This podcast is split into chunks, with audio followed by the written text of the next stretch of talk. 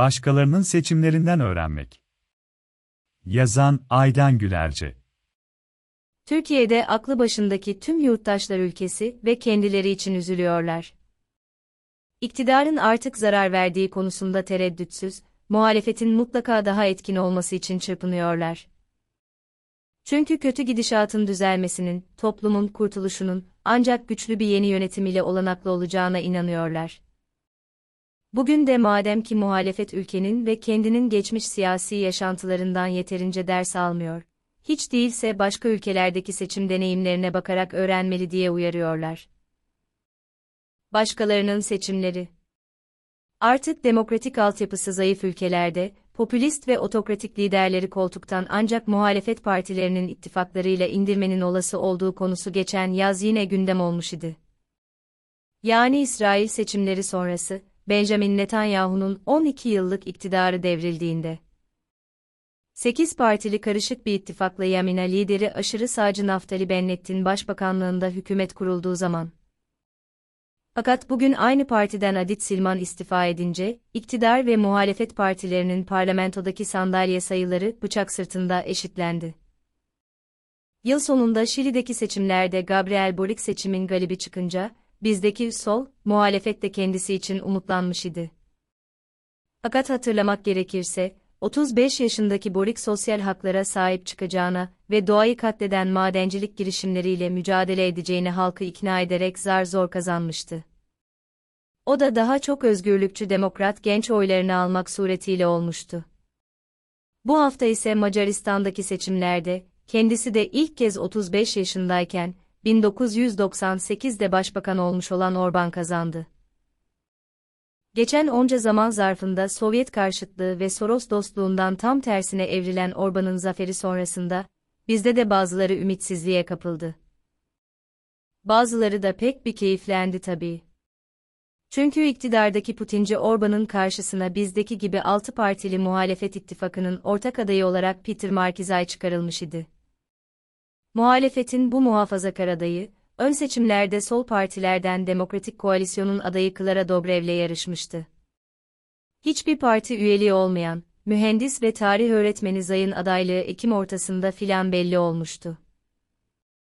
Sonuçta ırkçı ve milliyetçi Orban iktidar koltuğuna dördüncü kez oturdu. Dolayısıyla bizde de yine Türkiye için öğrenilmesi gerekenler konusu hararetle gündeme oturdu. O halde, biz de biraz soralım bakalım neleri öğrenmeli, kimler nelerden sorumlu. Neler yapılmamalı ve yapılmalı gibi soruları. Neleri öğrenmeli? Macaristan ve Türkiye karşılaştırmaları bir zaman Alevi gibi parlayan medyatik tartışmalarda son birkaç gün içinde yeterince yapıldı bile zaten. Kopyacı, gecikmeli veya artçı yorumlarda halen benzeyen ve benzemeyen muhtelif durumlara dikkat çekiyorlar. Elbette başka ülkelerin seçimlerinden ve toplumsal dönüşüm süreçlerinden öğrenilebilir. Öğrenilmeli de.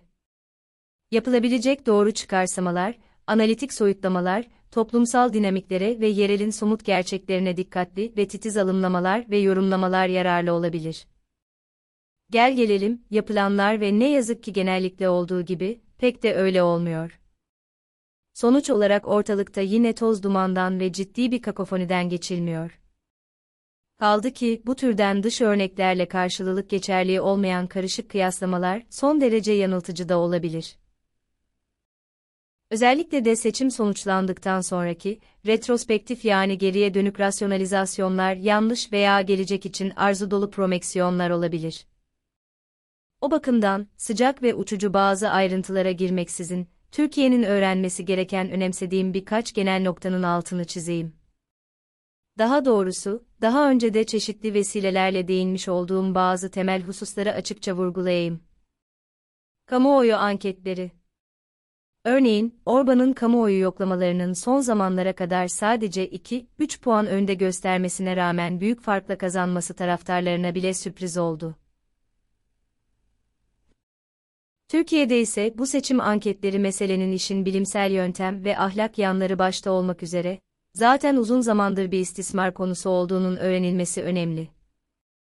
Bunların işin inceliklerini, yordamların ve yorumlamaların sınırlarını bilerek veya bilmeyerek ve etkilerinin özel veya tüzel kişilerin niyet, kasıt veya siyasi tercihlerinden bağımsız olması konusu ise bu bağlamda önemsiz. Özellikle son bir senedir ve hiçbir bilimsel dayanağı ve sağlam mantıki gerekçesi olmayan veya vasat popülist eğilimlerle aday isimleriyle ve bu pazar seçim olsa, VB sık sık nabız yoklamaları yapılıyor.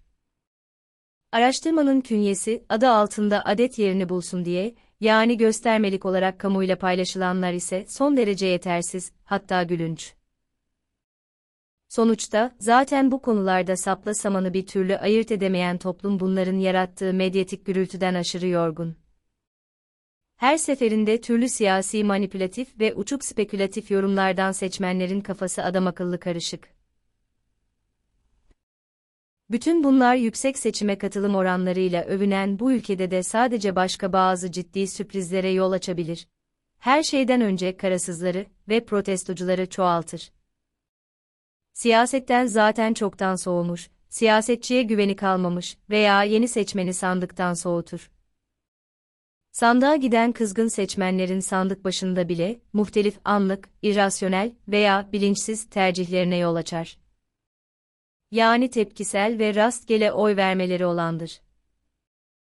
Bazı oy kullananlar ise, hatta salt sorumluluk almamak adına bile, aşina ve alışmış olduğu iktidarı, bilinmeyen veya kendi beklentilerini seçim öncesinde boşa çıkarmış, düş kırıklığına uğratmış muhalefete yeğlerler. Yani her türlü rasyonel bilinene, örneğin yüksek enflasyona, açsızlığa, barınaksızlığa, işsizliğe, ahlaksızlığa, mutsuzluğa vs. rağmen böyle davranır. Dolayısıyla da seçim sonucu tüm bu olası durumların sadık seçmenlerin ve kemik tabanların oylarına eklenmesiyle belirlenecek demektir. Seçmen psikolojisi Zira, özel olarak seçmen veya genel olarak siyaset ve toplum psikolojisi konusundaki klasik bilgiler bir asırdır değişmedi. Yani yeni bilgi eklenmedi. Çekici kapaklı politik psikoloji kitapları ve muhtelif ülkelerde, taze veriler, ile tekrarlanan sayısız görgül makaleler sadece giderek canavarlaşan yayın endüstrisinin sürdürülmesine, akademik ana akım çarklarının döndürülmesine ve tabi dev kapitalin azmanlaşmasına yaradı. Dolayısıyla demokrasi ve demokratik toplum için önemli ve gerekli olan seçmenin psikolojisini bozmak veya algılarını manipüle etmek değil. Lider siyasetçilerin spekülatif kişilik analizlerini yapmak da değil. Hele onları veya kendini cahil ve çaresiz olduğu belletilmiş halkı, bilimsel üstünlük taslayarak yönlendirmeye çalışmak hiç değil. Her şeyden önce önemli ve çok daha gerekli olan seçim ortamını demokratik iklim ve koşullara getirmek. Mevcut bilgileri yetkinlik ve dürüstlükle kullanabilmek. Onlar ışığında toplumun kolektif öznesini iyi anlamak ve doğru geliştirmek. Seçmenin bilinçlenmesini kolaylaştırmak. İnsanların doğru bilgilere ulaşmasını şeffaflıkla sağlamak. Kendi taleplerini özgürce ifade edebileceği, yönetime katılabileceği ve özgür iradesiyle seçimini yapabileceği olanakları hazırlamak. Kısacası, toplumdaki demokratik seçim ortamını sağlamak sandık güvenliği, mükerrer veya başkasının yerine oy kullanma, oy sayım ve dökümlerinde hile yapma gibi sürekli olarak gündemde tutulan konularından ibaret değildir. Kimler ne yapmamalı ve yapmalı? Fakat, muhalefetteki partiler ve medya yasadaki seçim barajı ve diğer düzenlemeler ile ittifak genişletme veya dağıtma olasılıklarının derdine düştüler. Eski, iktidarı eleştirme veya kayırma alışkanlıklarını sürdürüp, sandık, aday ve TBMM'de sandalye kapmaktan başka bir şey düşünemez oldular. Temsili demokrasinin araçlarının bu kadar ulu orta manipüle edildiği ve popülist siyaset taktiklerinin sergilendiği bir seçim ortamında, demokrasinin veya onu tesis etme iddiasındaki muhalefetin kazanma olasılığı da giderek düşer. İktidara güvensizlik oyu verilmesi, yani nüfusun çoğunluğunun neyi istemediğini bilmesi, kime güven oyu vereceğini bildiği anlamına gelmez. Ayrıca Cumhurbaşkanlığı makamına muhalefetteki ittifakların adayının oturması sorunların ivedilikle çözülmesi ve iyileşilmesi için asla yetmez. Zaten sıklıkla beş benzemez diye betimlenen altı partinin, ana muhalefet partisi CHP'ni de sağ çekerek, popülist muhafazakorlukta aşırı benzeştiği gerçeğini de gizlemez.